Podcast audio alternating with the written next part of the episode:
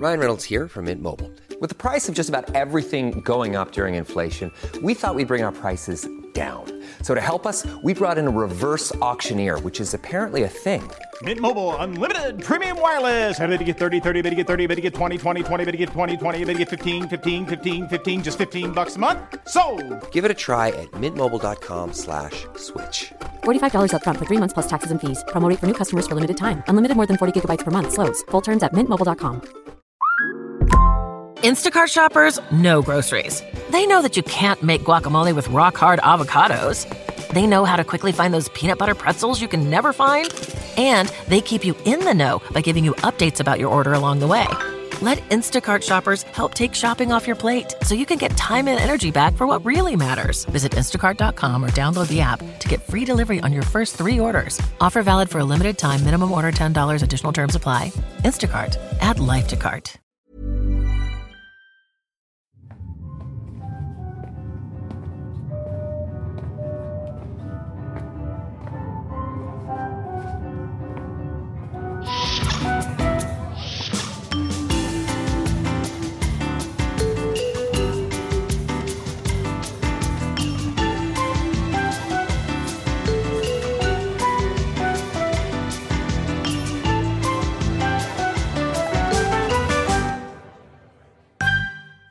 Everyone, and welcome to the Trek Culture Podcast. I am one of your hosts, Sean Ferrick. Joining me is the ever effervescent Ellie Littlechild. How are you? How are you getting on? I'm getting on very well. It's very warm at the moment, though. I could do This- without this this heat.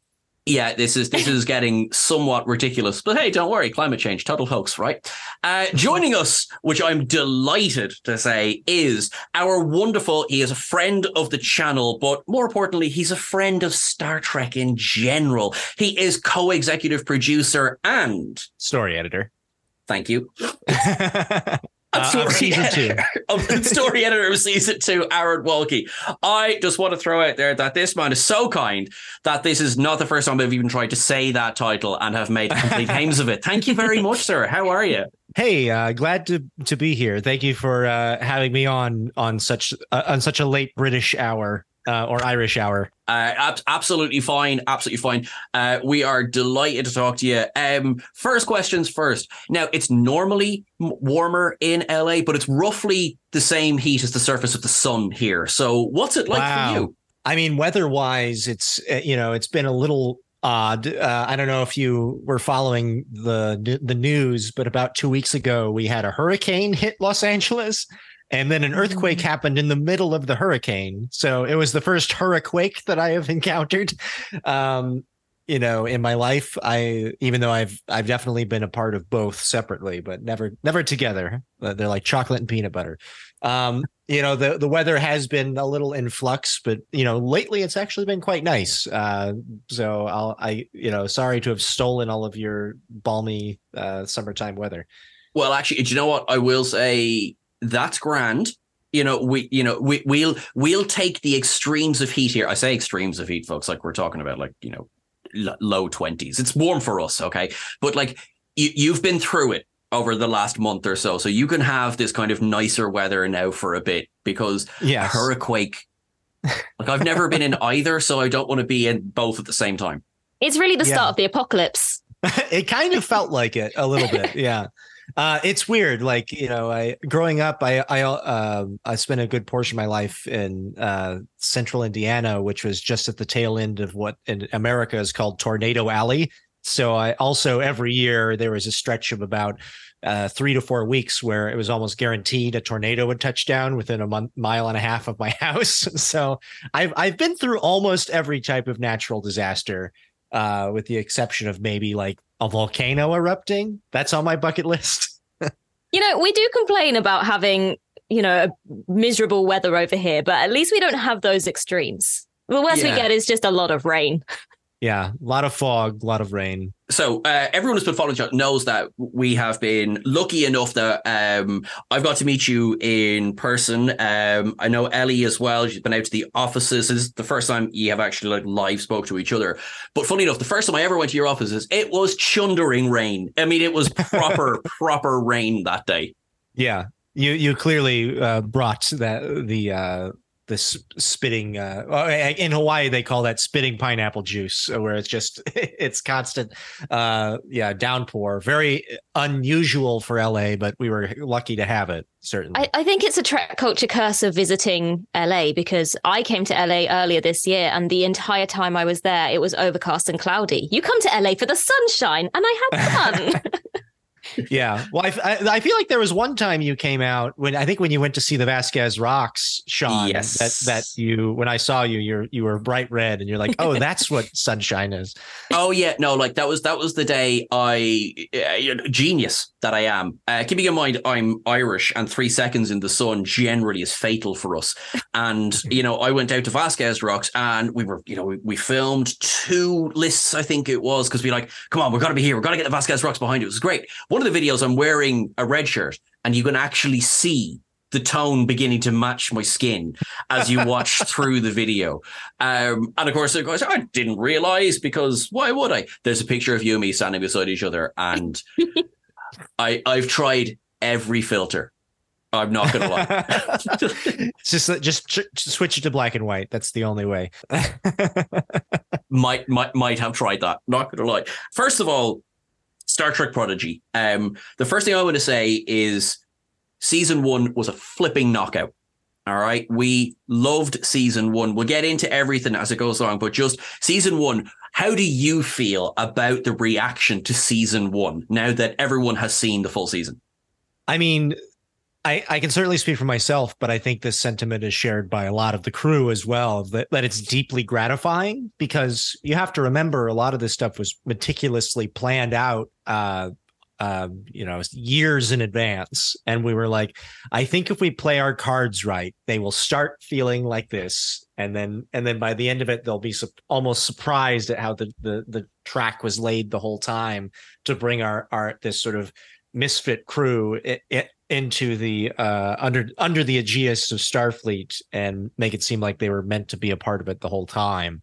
Um and so seeing that unfold in real time was was quite a journey but i'm I, i'm glad that everyone finally uh you know has been, had a chance to see what we were doing for the first 20 and obviously can't wait for people to see what we're doing with the next 20 um because you know it it was kind of funny because there's like oh there, there were a lot of uh, reactions of just like, oh, there's there's hardly any Starfleet in this in this first couple episodes. Like, yes, that was by design. Just wait till episode six, and then and then uh, you know, and then they're like, oh, you know, I I wish that there was a little bit more you know drama with with Janeway's uh, with Admiral Janeway's storyline.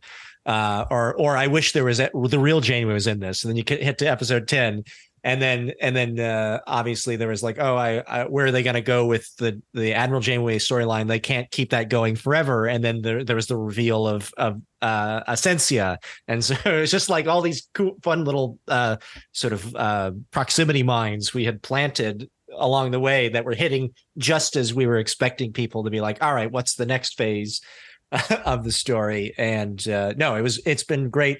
Now that it, all 20 are out all i see is you know people proselytizing the show and saying you know like if you haven't seen it you have to see it. At whatever preconceptions you have about it you know they are completely reinvented or or will surprise you with you know you just have to stick with it and see what they did with it as a whole and that's been great. Uh, you know, it's really uplifting to hear how positive the, and that positive feedback has got to yourselves. This is, I suppose, the the the wonderful side of things like social media that we can connect to the people who make the show as well. Because I think, listen, Trekkies, we've been known for having opinions.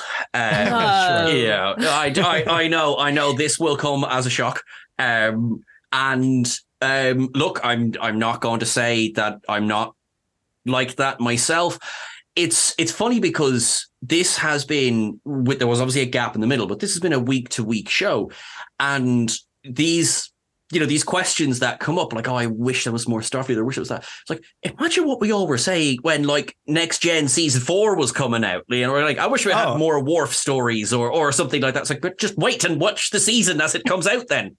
No, it's it's wild. If you know, just watching, even just trying to watch like season one of the Next Generation and try to put yourself in the mindset of people whose only exposure to Star Trek was the, the TOS crew and then the movies, and then they see that, and it's and it's more or less wiped the slate clean. Even the the Galaxy class looks totally different from you know the Constitution class, even the or the refit or what have you. So they're just sit and then every everyone is very philosophical and stoic, and it's about just di- diplomacy. And I it's I can imagine what a shock it was because, but you have to remember like the only way that you will sort of expand a franchise is you have to kind of go as far afield as you can, plant your flag and then and then you know basically declare this is now part of the purview of Star Trek, and then that in a way that opens up so many storytelling possibilities uh, that aren't completely divested from the Star Trek or the franchise that you know and love. It's just you have to be willing to kind of you know go over that next horizon to see what's out there. Which ironically, you know, I think just because the the franchise has been around for so long, sometimes it can feel a little codified and that you know it's very easy to forget that that Rick Berman was making this stuff up too. You know he invent, mm. he invented a bunch of aliens. He created whole new scenarios whole new rules that were very different from what came before. Uh, but now now that we've had a t- chance to digest it and internalize it and have myriad conversations with our fellow fans about why this happened or what happened then it at that point it becomes sort of like our understanding of the canon. And so that's that's the interesting balance that you always have to strike i think when you're dealing with some a franchise as beloved as star trek is you know i think sometimes when i see people say, "Oh, this is the show that I would make," and it and it all it's just kind of like filling in the gaps between like two very narrow windows of just like I want to do a series that's specifically set during the Bajoran War in these three months, and because I think there's a reticence to go beyond and and create new because they don't want to step on anyone's toes, but I think it's it's endemic in the the franchise itself is that you are expected to seek out those strange new worlds and strange and new civilizations and be and surprise yourself at what feels appropriate or maybe challenges you is was that too much of an answer? I, I, think I think that's it. And thanks very much for dropping by. I think that's everything kind of covered. um, but no, like because you're that that's an excellent point that I want to pick up on about you know this idea of you know what is okay to expand on what is not as i say the idea of it um like you know uh, prodigy is a spiritual if you like sequel to voyager but it is still very much its own show sure you you'll get more of a benefit if you've seen Voyager and indeed the other series as well. To a certain extent, it's not reliant on you having seen Voyager. All right, we get to episode 10 and it certainly helps. But sure. You know, what were the challenges in the first 10 that you faced of not making um the you know the episode one basically endgame part two. Right. Well i mean i think it helped you, you kind of touched upon it there in that first and foremost in the writers room we wanted this to be the story of our young crew you know and uh you know uh, we, we that in and of itself kind of gave us an opportunity to if as long as we put that forward first it would keep us from falling into the trap of of uh, only making episodes that are entire reliant on having seen other shows you know? Not not to rag on the other star related uh, franchise uh, but i think that that that is something that a trap that they have fallen into recently where where sometimes they will not bother introducing an episode or a character in an episode or or make it feel like all of the emotional resonance requires you to already have seen the other shows which you know if you're trying to bring in new fans is a little difficult. So we always told it from the perspective of like what it let's put the audience in the in the command chair with these outsiders and experience the world of Star Trek firsthand for the first time through their eyes. And in doing so it kind of brings a slightly fresher take on on the franchise. It provides an entry point, and you know it also it harkens to some of my favorite like star trek which is like deep space nine where half the cast is non-starfleet and all they're doing is commenting on all all of the uh, sort of uh, eccentricities uh, of G- Gene Roddenberry's vision of the future and their shortcomings, uh, and then but then answering it in a way of saying, well, maybe the the ideals don't match the reality, but how do you bridge that gap between the two, which is very Star Trek, and that's in every show. um, so with our with Prodigy in particular, it was very much a balancing act of like, how do we keep this you know, focused on the the story of Dal and Gwyn and Jankom and Zero and Rok-Tahk and Murph, um, and but also find these little touchstones of like w- w- uh, many of which I think were sort of taken for granted perhaps by hardcore Star Trek fans of like the fundamentals of what makes a good Star Trek series. You know, uh, I I think if if you had to explain to somebody who had never seen it before, you know how a transporter works, I think uh, or even like what the prime directive is there aren't in very many episodes that that um break it down very cleanly. A lot of them kind of come in from the perspective of we already know what a tra- how a transporter works. Here's an interesting little you know tidbit about it uh, and i was shocked that until uh prodigy that we had never actually heard a solid definition of what the prime directive was. It had never been seen on screen. It was always just kind of alluded to or or paraphrased, but never shown outright. Like here is what the the you know general order number one states. Um, and you know, thankfully, David uh, Goodman, uh, acclaimed Star Trek writer and uh, I think former president of the WGA um, and hardcore uh, Star Trek fan himself, uh, wrote what the General Order number one was in one of his books. I think the hundred Star Trek, the first 150 years. And so we were like, that's a great definition. Let's just drop it in there. And David messaged me afterwards and he was like, thank you so much oh. because I worked so hard on that to, to make it con- conform to everything we knew about uh, something that had never really been explained. And so getting a chance to do that, to add to the canon and clarify while introducing new people to it was really fun. I think the way that you just described that to me is, you know, when people go, oh, well, it's just for kids. The way mm-hmm. you've just described that there really highlights the fact that, yes, okay, there are elements of it that are are aimed at children, but the fact that it's breaking down these things that some fans know about and some fans don't that's the that's the real big thing here. I mean, we were talking about you know trying to do something different to others, and we've had this discussion before where actually children are the one kind of demographic that weren't targeted until now with Star Trek. But the way that you guys have done it kind of really highlights that yes, some parts are for children, but it's really more than that. It's for everybody. Yeah, and that's something that I think we've always the Hagemans, myself, and and many of the other writers on Prodigy. You know, anytime we've worked with the so-called uh, co-viewing or YA uh, space in animation, we our our mandate was always let's write a series that we would enjoy watching ourselves. You know, we don't want to ever talk down to children or make it you know dumb it down or make it just seem like oh this is something that the that parents will grin and bear it while their kids enjoy like let's let's put something in there for everybody um, and make it so it, it stands on its own in the very thing that it's evoking and that's definitely something that we did on Tales of Arcadia, uh, where we just kind of wrote it as a live action Amblin movie. and, you know, that I think Amblin is a great uh, example of um, what in the business is called four quadrant storytelling, um, you know, where young, young, old, male, female, and everybody in between uh, can walk out of a out of a movie like E.T. or Jurassic Park and having having gotten a, a, very satisfying experience out of it.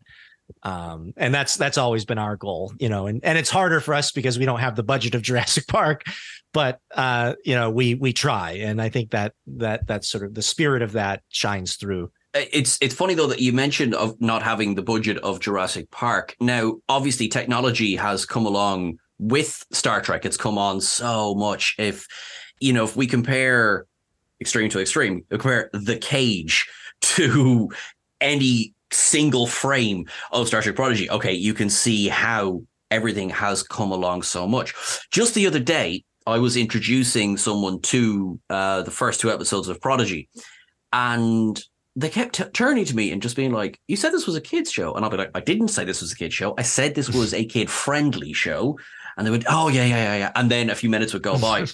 but you said it's like, um, and to Ellie's point there, I think this has been a fantastic example of trying to bring in new viewers that bit earlier, which is not easy in a franchise as deeply steeped in lore as Trek is. God knows we try and do enough with Easter eggs and and you know lists. You know, you're sitting there in the office being like, "Huh, we could everything could turn or you know you know succeed or flop on you know the shield frequency, uh, which of course is always two five seven point four.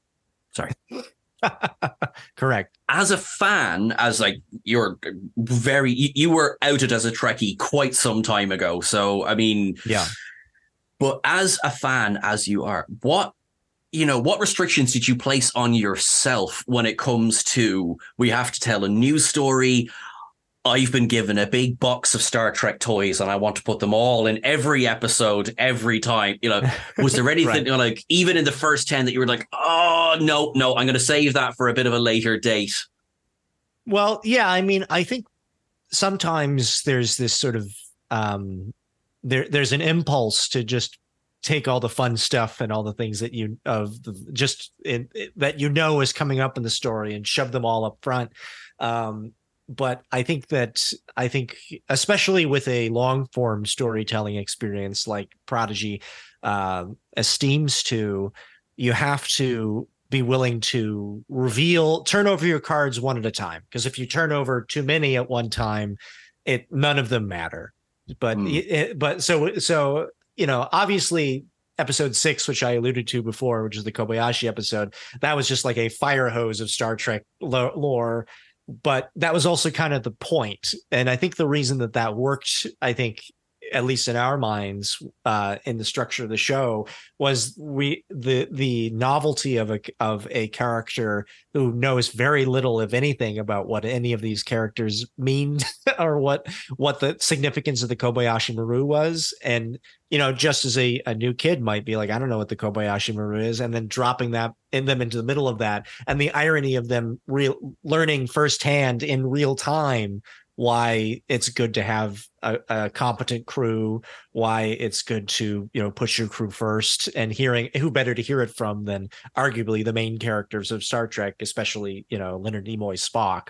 So you know I think that that there it just so happened that the first two episodes that I wrote solo for Prodigy um were very much the lore dump episodes but that that's partially because like I didn't mind taking that on and and uh also I always like I love taking what I call uh, tiramisu episodes, where there's like so many layers that they easily can become too much. But but as long as you kind of keep a thematic through line, um, you can you can shape them, and the way the the way you shape them is through the character arc of your main characters, and you don't just have it be um novelty for novelty's sake. You don't just have nostalgia for nostalgia's sake. You see how it affects your main characters that are effectively a tabula rasa uh and and hopefully the the people watching along with them will understand why this is this character is cool or why the needs of the many out outweigh the needs of the few. Um you know and i i think um an- another aspect that you know it, it takes a de- very delicate hand with is like allowing characters to progress kind of at their own pace you know? I- mean obviously there's there's arguments to be to be had of like oh i wish they this character had this character turn earlier or later but you know we we tried to stick to a, a scheme that we knew worked which is you know we had sort of 10 episode chunks that were hmm. essentially like a little self-contained arc and within an arc you can break that down just the same way you would a movie where you have like a, an opening act uh, where they're sort of like in a comfortable place but there's clearly a need and then there's a midpoint where there's sort of a bit of a reversal and then escalation uh, and then uh, uh, climax and then a denouement. And and so we tried to like we tried to kind of pick our battles, I guess, where we introduce new characters uh, or where we where we dropped a huge bit of lore within our show that tied directly to the rest of the Star Trek universe. Um, and then the rest of it was just pure character. It was just like where are we are eh, where are we in Dal's journey as a as a captain? Where are we in Gwyn's journey of realizing the error of her father's ways and uh, sort of making a uh, a repentance in that? Um, and that I think is what what keeps people watching is you know obviously people want to see Scotty again but but I think that what what keeps people invested is seeing you know these these sort of misfit teens uh, learn selflessness and come together as a crew for the greater good. Ryan Reynolds here from Mint Mobile. With the price of just about everything going up during inflation, we thought we'd bring our prices down. So to help us, we brought in a reverse auctioneer, which is apparently a thing. Mint Mobile unlimited premium wireless. Have to get 30, 30, bit to get 30, bit to get 20, 20, 20, bit to get 20, 20, bit to get 15, 15, 15, 15 just 15 bucks a month. So, Give it a try at mintmobile.com/switch. slash $45 up front for 3 months plus taxes and fees. Promo for new customers for limited time. Unlimited more than 40 gigabytes per month slows. Full terms at mintmobile.com.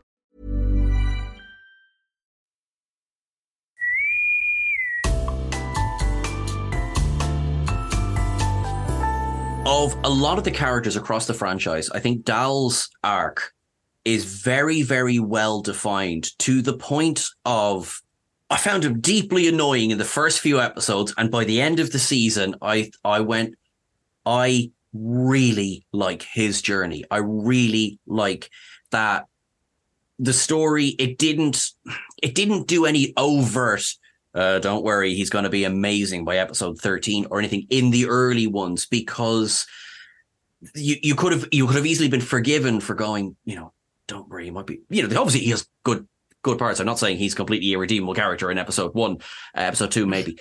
But, uh, you know, by the time we get there, that arc is completely pays off. And you believe that, you know, Starfleet Academy is an inevitability. So then, of course, you went and threw the genetically engineered twist in there and you were just like, hey, you started to like Dal now, didn't you? Now here's pain, pain for everyone. Right. Well, with the specific that specifically that twist of finding out that he was sort of a new form of augment, and uh, and w- the question of what that means for his dreams of joining Starfleet, you know, I mean, that's just that's classic like unstoppable force meets an immovable object of like, oh my gosh, uh, you know, there's that's emotional conflict right there. That, but uh, on top of that, you know, I think some when especially when we're talking about the back half of season one we we were like we don't want this just to be a story about how starfleet changes our young crew but we also thought wouldn't it be interesting if even in some small way uh, it's a story about the outsider's perspective has a value in the federation and they they in turn can influence starfleet for the better um, and you see a little bit of that, I think, especially in that final trial scene where they're sort of arguing about the kids on their merits and and you know should they really be rejected just because of where they're from and and their beginnings. And you know, we you started to see a little bit of that kind of metaphor for you know the legal system as a an avenue for justice uh, for for people that are genetically uh, augmented uh, a little bit in Deep Space Nine, but even mm. then, I feel like they left that a very open-ended, like we don't know how to resolve this kind of question, and it always kind of stuck in my craw a little bit of just like, is that really where we're just going to leave that? Is like Julian Bashir is like a one-off case, and then but his father still gets sent to prison for two years, and um, you know, it doesn't feel like a result, and you know I I studied the law quite a bit um, in college. Um, you know, one one uh, sort of coursework I, uh, I, I actually did that has never left me. It was a it was a cross colloquial course that was law as theater, and it essentially looked at the through the lens of Supreme Court cases. How when it really comes down to it, when you get to the the highest court in the land, the you know legal questions are answered uh, yes through precedent but ultimately they are through performance but and also through uh, you know r- kind of pulling back the layer of like look this is this is all a fiction and it's it, what are are we obeying the letter of the law or are we willing to use use it as uh, something where we can uh, redefine um, you know what we consider legal or not based on you know the the times which is i think what at least in america the founding fathers always kind of envisioned i think. Uh, but I, I think it's very easy just to kind of just to say well that they have reasons for that and things should just be the way they are. But you know whether star trek is a utopia or a protopia i think it, it was very interesting to us especially in those final moments of season one to say we got like star trek is a utopia in progress and you you you for, forever refine it and and redefine it in order to make a more perfect union or a more perfect federation. And i thought that was something very sweet that uh, you know that janeway uh, you know stood up for them purely on principle. And they were in a very small way able to move the needle towards a more nuanced understanding of of the rights of augments was that too deep of a of an answer? Sorry, I like talking about this stuff. What I, what I really like about that, um, and actually, I'm good, Ellie. Hello. So you, so you are. It's not that you're, as we've discussed many times, it's not that you're brand new to Star Trek, but maybe a Star Trek as concentrated as you've been going through it recently. Like you've, we, we have not made it easy for Ellie. Uh, like, you know, it's, it's like, you know, kind of, did you have plans this weekend? No, you didn't. Um, so this idea of Prodigy being, let's say, a show designed to bring these new viewers in. So I'm, for just for its argument, I'm going to count you as that. Sorry, Ellie. Mm-hmm. No, um, go for it. but having watched Voyager, and I know you've watched original series as well, how do you feel it's achieving that um, retelling of classic tales while bringing in modern tales while also keeping it just light enough that it's not beating you over the head? No, I think that it's done a really good job of that. I mean, I kind of wish in hindsight, because of the way it's explained in a kind of almost not simpler way, but a way that's designed to appeal to people that are new to the show. I kind of wish that I'd watched Prodigy earlier than I did because it might have explained things to me a little bit simpler than the way I was trying to figure things out. But I I purposely left it because I wanted to watch it after Voyager because I thought I wasn't going to get it if not. And actually, it turns out that whilst Voyager is important in some elements of the story, it's actually, like you said, it's kind of secondary to to these new characters. So I, yeah, I kind of wish I'd watched it earlier, and it might have explained things to me in a much simpler way. yeah. I, I, was just going to say all of that. We had to try to do all of that while also keeping it to 22 minutes an episode, which is yeah, like, you know, w- w- was there ever a, a, point where you were like, if we just ask nicely, they'll allow us to make every episode three hours long with an intermission? well, the short answer is yeah we daydreamed like if only this was a 44 minute episode uh, because there are so many it's funny when you go back and watch uh, you know the classic Star Trek uh, hmm. that there are a number of occasions where they'll have like three or four like boardroom scenes where they'll they're just kind of like discussing the pros and cons uh, before they actually go to the surface and uh, and um, and in our our show we're like we have time for one of those maybe and then um but what's but in the back of my mind, I was like, yeah, this this story kind of had to go a little faster. But I'm like, if we had just put in like one or two more boardroom scenes, Star Trek fans would be like, this is perfect. I have no no notes. Um, but that it, it makes the pace a little faster. But you know, I think that in a way that does help with with um, today's viewing audiences, especially there is an impatience, I would say that uh, that you know doesn't always allow people to just enjoy Star Trek for what it is. Um, you know, if if they're not girding their loins for it, you know. No, I would definitely say that's that is true. As as one of those newer viewers, I we've been watching some of the original series quite recently, and it is noticeable how much slower paced things are. And being used to things now, you are kind of like, okay, you've talked about it now. You can yep, just move on just a little bit. Yep, okay. Oh no, we're just gonna talk about it a little bit more. And you're you're right. It is kind of newer audiences, which obviously you're always aiming to attract the newer audience. I think that definitely is something that appeals more so than lots of talking.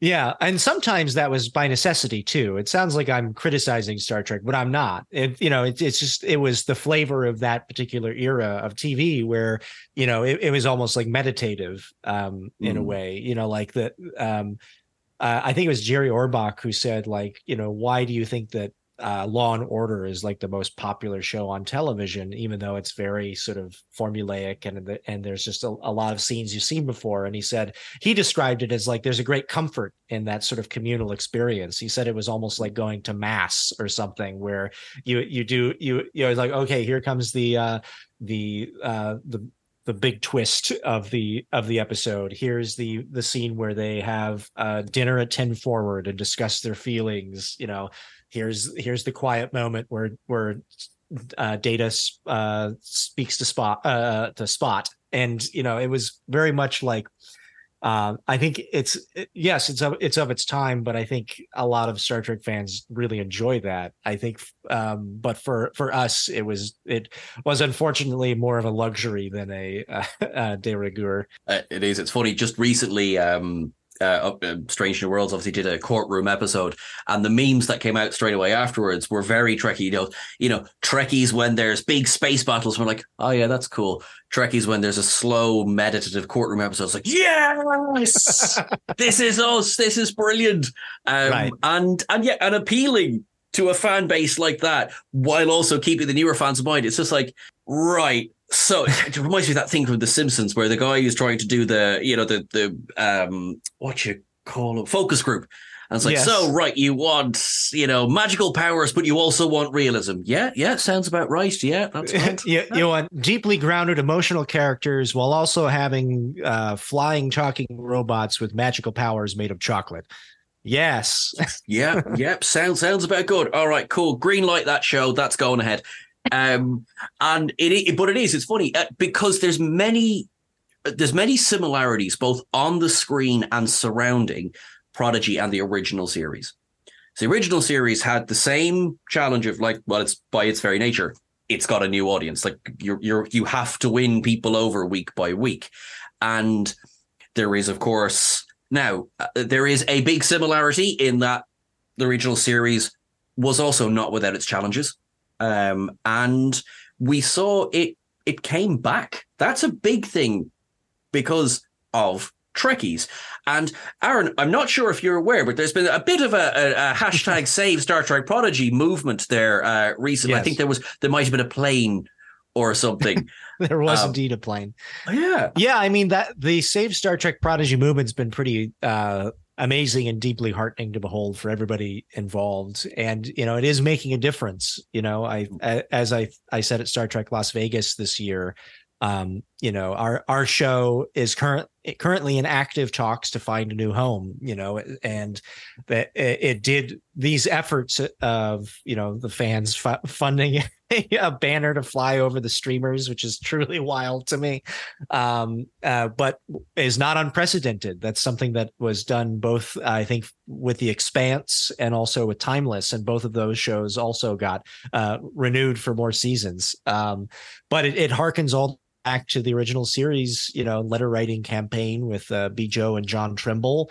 Um, and it it is one of those things where I think Star Trek fans are among the most passionate you will ever encounter anywhere and uh, I, I it, more so than many other I think franchises, it's I think viewed as more of a movement than it is just some entertainment that people like because uh, uh, partially because it does represent a better future. And there is an aspirational element that all of us just kind of want to be the future uh, where you know we are able to kind of get past our differences and uh, and no longer have despair or inequality uh, on on the whole. And money is no longer the driving force of our lives. And uh, people's needs are met so that they can just pursue the things that they are interested in. Like who doesn't want that? That's the that's uh, you know progress. That is the the dream uh, uh, and so I, I, think seeing the reaction to Star Trek Prodigy and the and the the fandom rallying around it,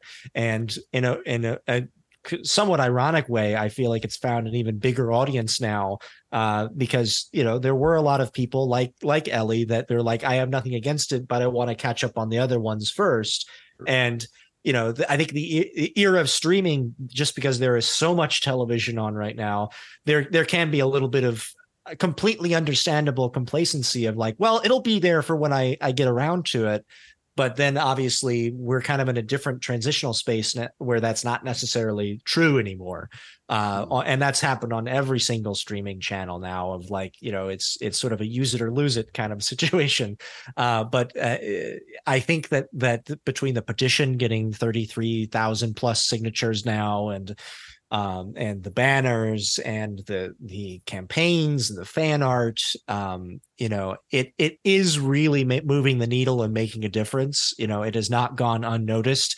I know it's very easy you know to say oh you know the the days of letter writing campaigns are over it doesn't mean anything. But you know the the blu-rays for our show are have sold out multiple times. The action yeah. figures have sold out multiple times. And it's not this shouldn't be a revelation but like money talks. And if the, if people feel there is untapped potential in a project like ours then it it it's good news for that project. So I think with our show, I, you just have to just keep the faith, be patient. These sorts of things take a very long time to sort out, but it is trending very positively. And you know, if you just keep it up, keep up the keep up the movement, keep Star Trek uh, Prodigy in your hearts and on your social media timelines, uh, we should expect some very good news. Oh, we've definitely been doing that. but the, and it's been because for, for for all of for all of the reasons you said. I mean, it's one of the heartening things to come out of what could potentially have been a say a sad start to a story is how quickly people rallied. Um, and you're you're so right in that yes there is 100 million episodes of Star Trek to digest. So there is this idea uh, of oh you know I'll get to that one I'll get to that one. Um, the the one thing that still I think baffles a lot of us is it's it's it's one thing about potentially saying, look, we we you know we may or may not pick it up for sex. It's, it's the removal that I think has really I think galvanized people as well because it almost feels, uh, and I'm just throwing this out there myself as a fan. It almost feels personal. It almost mm-hmm. feels like, mm-hmm. oh, come on, I want to watch this. You You, have taken it away. So, so thank God for things like hard copies. Thank God for things like Blu-rays. You know, we can, um, as of the recording of this, uh, you know, I know full season we are on pre-order um, and pre-order again, and there's a wait list, which I'm, you know, it's like might be frustrating to be on the wait list, but I'm delighted there is one. Yeah, and I think that you know, I I can tell you, it was, I don't, as far as I know, it's it, it the decisions that that are made of which which shows stay which shows go are are so high level that I I don't think that that there is any forethought beyond just like what works for their particular financial financials at that particular time.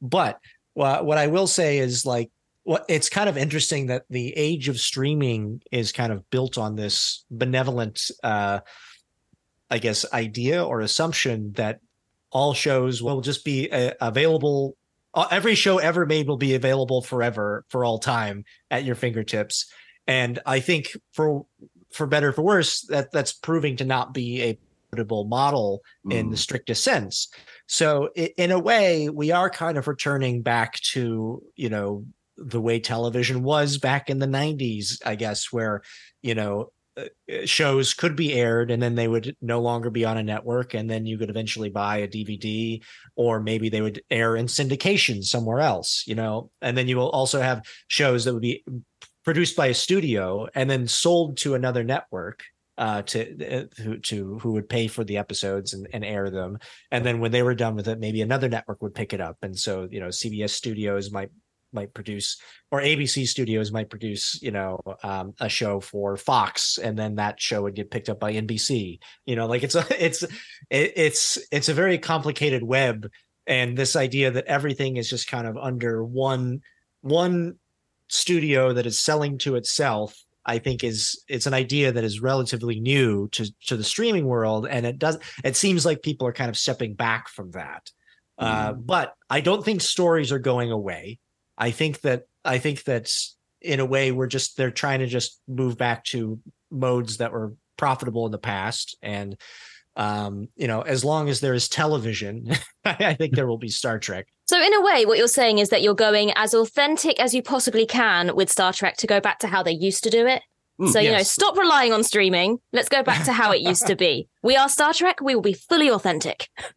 Right. Well, I think it's just like the syndication model. That's how I kind of see it. Right. It's like you know, as long because I I actually watched most of Deep Space Nine uh in syndication, like it because my local Fox affiliate, I believe, would air it uh every day in chronological order, uh, right when I got home from school. So I got to binge like most of Deep Space Nine on a daily basis at a time when they didn't have a word for that.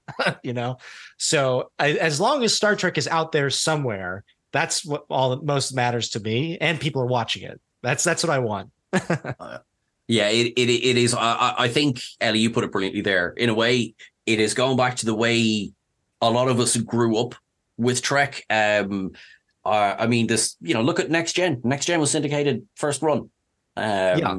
So, uh, Prodigy will just be the testbed for what the next era of Star Trek is going to be, and it's going to, of course, start with season two of Prodigy, which I can't wait for.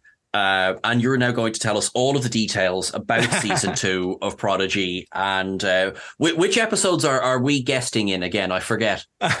so obviously i can't really say much about season two because of ndas but you know we did release a clip at star trek uh, las vegas um, which i encourage everybody to check out that that was a teaser from the first episode um, you know you in which we found out that there is the doctor is now the doctor is in um, Mhm. and uh, and you know we reveal the Voyager A, which you know I think uh, a lot of people were very keen on seeing, especially now that both Picard and Lower Decks and our show have confirmed that the original Voyager, uh, after uh, you know basically being held together by bubblegum and duct tape and riding the the the Borg corridors uh, back to, back to the Alpha Quadrant, uh, you know at- once they finished studying it, they decommissioned it, and now it's a floating museum, which good on it. I uh, you've earned it, little intrepid class. Um, and so, but then that raised the question of like we've seen the J in Discovery, we've seen a little hint of the B in um in uh Picard season three. So then there was like, well, where what about the A? And it was really delightful to kind of envision what a a new Voyager would look like with all of the technological advances that that, that Voyager had brought back, you know, and had a few years to study them and reverse engineer them and also you know what a ship would look like if if they were if Janeway was asked to recommission or rebuild a new exploratory vessel, knowing what she knows about, about the Delta Quadrant. Like maybe it should use a little bit more ablative armor, maybe like Hmm. Maybe. because because Voyager got rocked every episode. Let's be real, like every episode, it was like shield zero percent, sparks Uh, flying. couple of fire extinguishers. Right. Yes. Yeah. Like poor, poor, poor old Voyager, but also at the same time, the I mean, the engineering crew on Voyager, there, there is, you know, I mean, it's a good thing that we don't work for money in the future because you could never afford to pay them.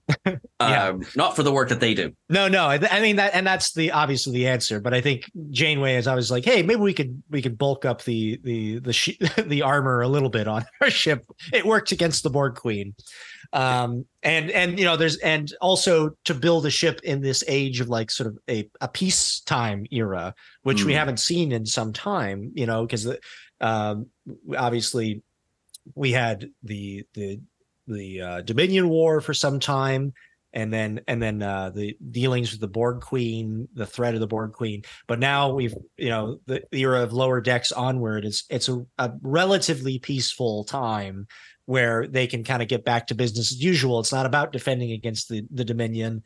It's about let's just expand as far out as we can and explore and and conduct and conduct science aboard our science vessels and that it was very fun to kind of think about like okay what what would be on board a or or what could be on board a uh, an experimental science vessel uh you know in in the spirit of the galaxy class which had you know schools and uh, Oh, Yeah. uh aquariums and uh, botanical gardens and all kinds of stuff Um, there, I actually I wanted to ask because I, I love the design of the Voyager A. Uh, to me, it's kind of like a like a like the Sovereign, the Nova, and the Intrepid all sort of had a bit of a party one night, uh, and we got the Voyager A about it.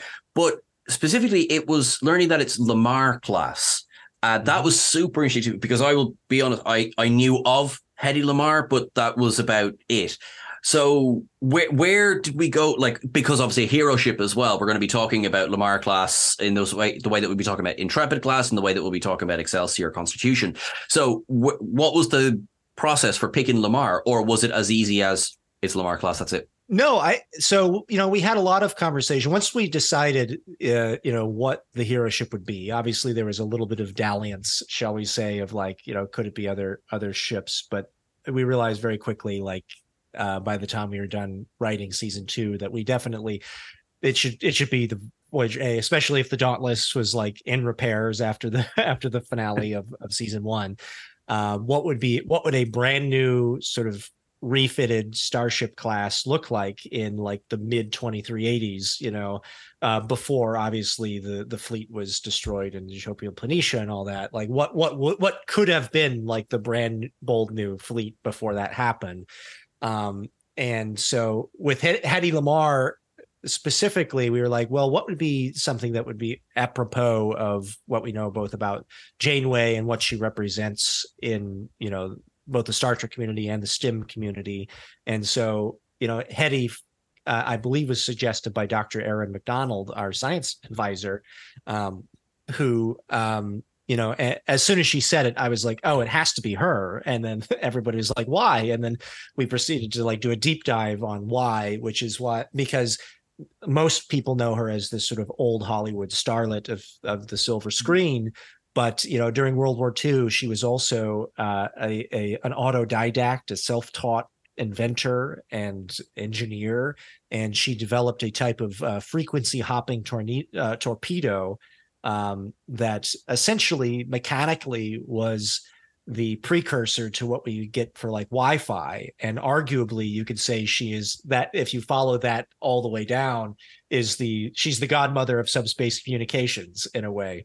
Um, so uh, it, she was this amazing uh, woman that you know she was, I believe her husband like uh, was like an arms dealer or something in World War II, and was basically trying to sell torpedoes to the Nazis, and then she she listened to how the torpedoes were made, and then uh, basically escaped, and then uh, uh, said went to the Allies and said, "Hey, here's how their torpedoes work. From what I heard, here's how you can jam them, jam the frequencies so they can hit their target." It was pretty cool, actually. Uh, she's a really amazing woman uh, for many reasons, but both that that sort of intellect, but also that old ho- Hollywood sort of charm felt like perfect synergy for uh, Janeway and for Kate Mulgrew herself. I love I'm lost for words. it's kind of like, what do you say? We, we, we should all hope to have a legacy as cool as that.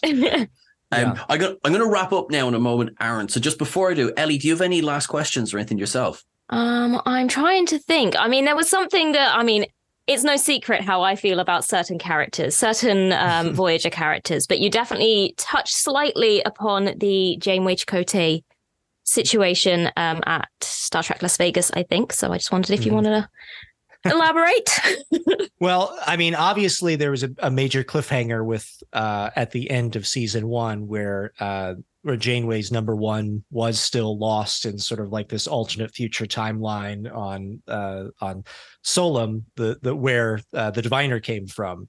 Um, and re- rest assured that that that isn't going to be just left dangling forever. Janeway He's gone. is Janeway is going to go after you know uh, the person who meant so much to her, and you know arguably was one of the reasons that Endgame happened was because Chakotay died and uh, uh, and Tuvok obviously um, had an incurable disease, and so she was like, "She, we know that Janeway will never will do anything for her crew, uh, but especially her, you know her first officer who is her confidant, um, and some someone that she's always relied on. I think that you'll you'll discover very quickly uh, that that um, you know th- that bond has only deepened and continued as the as the show has gone on uh as the show uh, sorry as their story has gone on so um believe you me like like she she is going to go rescue uh her first officer Chakotay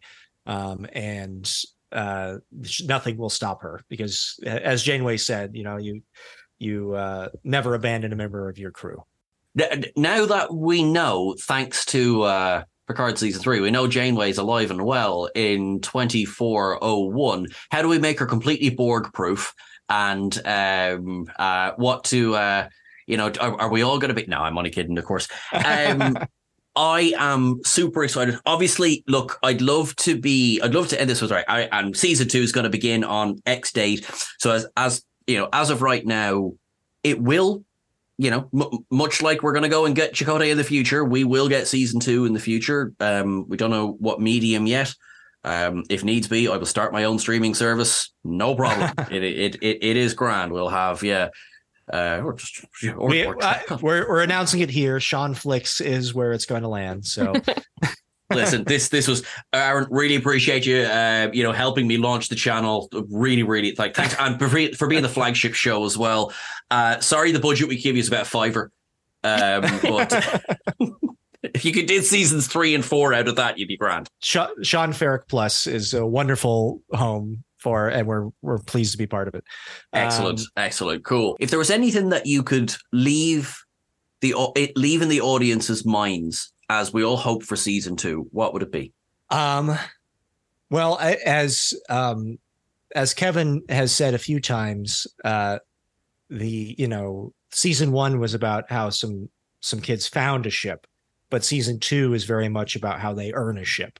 Um, you know, so uh, as as we rejoin our our young uh, sort of pre cadets, the uh, civilians being brought aboard a great starship um, to kind of see how the, the Starfleet sausage is really made.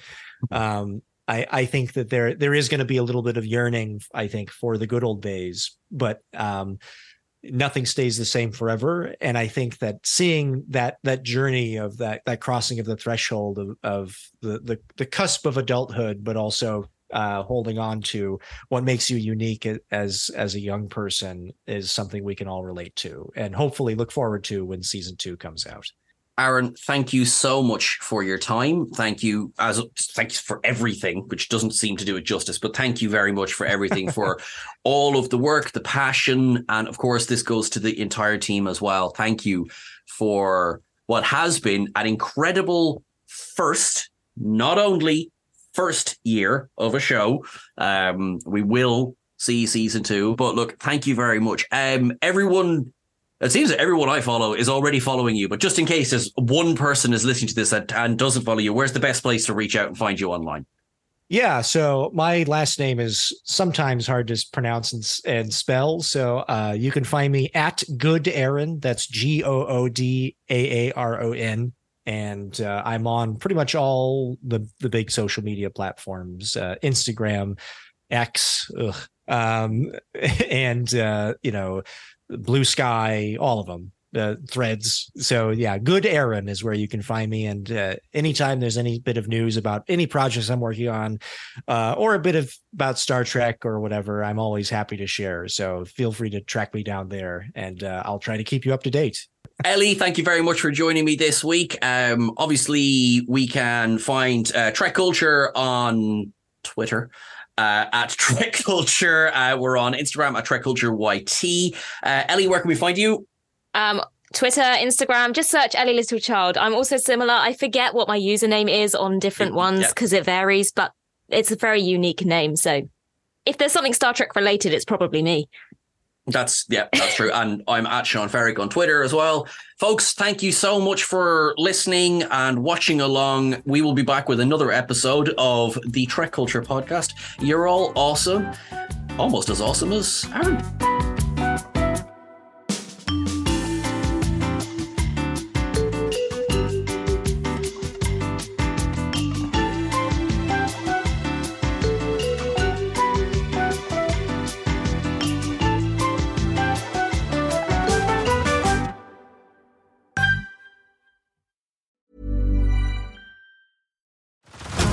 Head over to Hulu this March, where our new shows and movies will keep you streaming all month long. Catch the acclaimed movie All of Us Strangers, starring Paul Mescal and Andrew Scott. Stream the new Hulu original limited series We Were the Lucky Ones with Joey King and Logan Lerman. And don't forget about Grey's Anatomy.